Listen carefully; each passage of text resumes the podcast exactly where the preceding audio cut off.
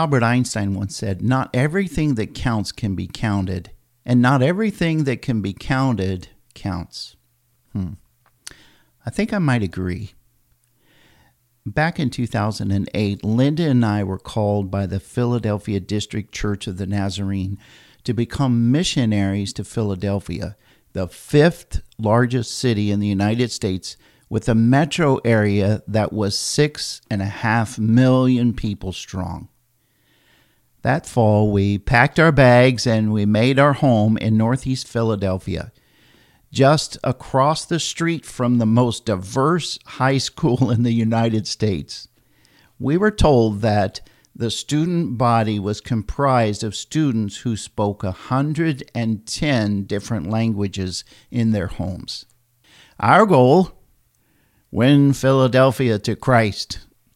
Our measure of success, or so we thought, was our Sunday morning attendance. What we didn't realize at the time was that not everything that counts can be counted, and not everything that can be counted counts. We conducted countless social experiments in an effort to win people to Christ and increase our Sunday morning worship, of course. Most of them failed, or so we thought.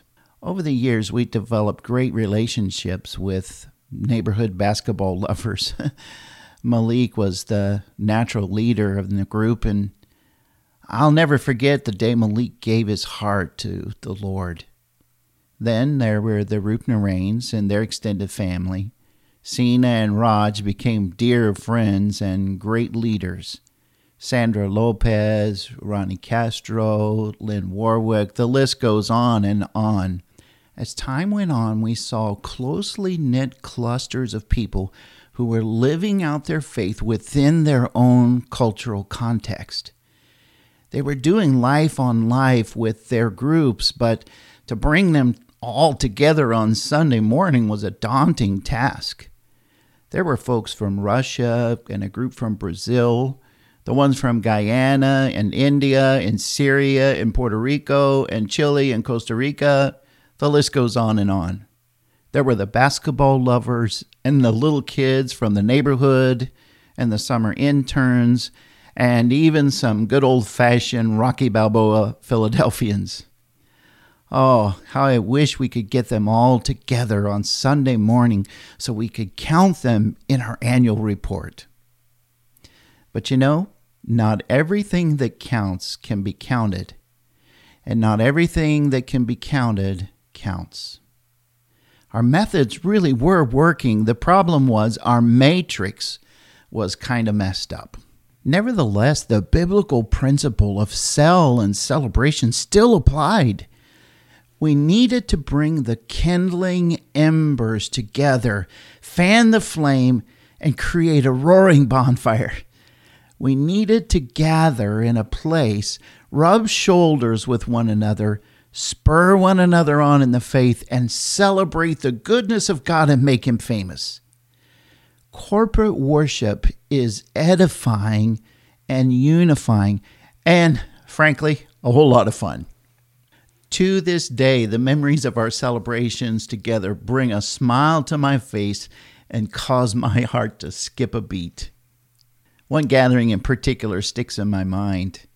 Lynn Warwick and uh, a former intern came back with her worship team and led us in 45 minutes of just praising God.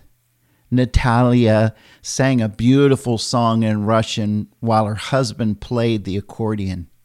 I didn't understand a word of the song, but I can guarantee you the other Russians in the audience sure did.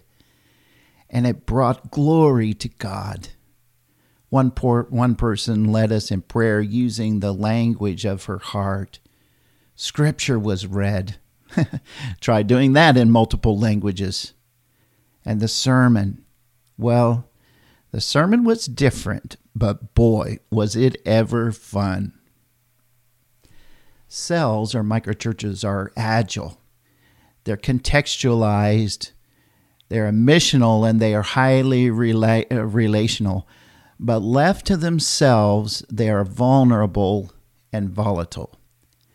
but bring those embers close to the flame and it will burn hotter and longer.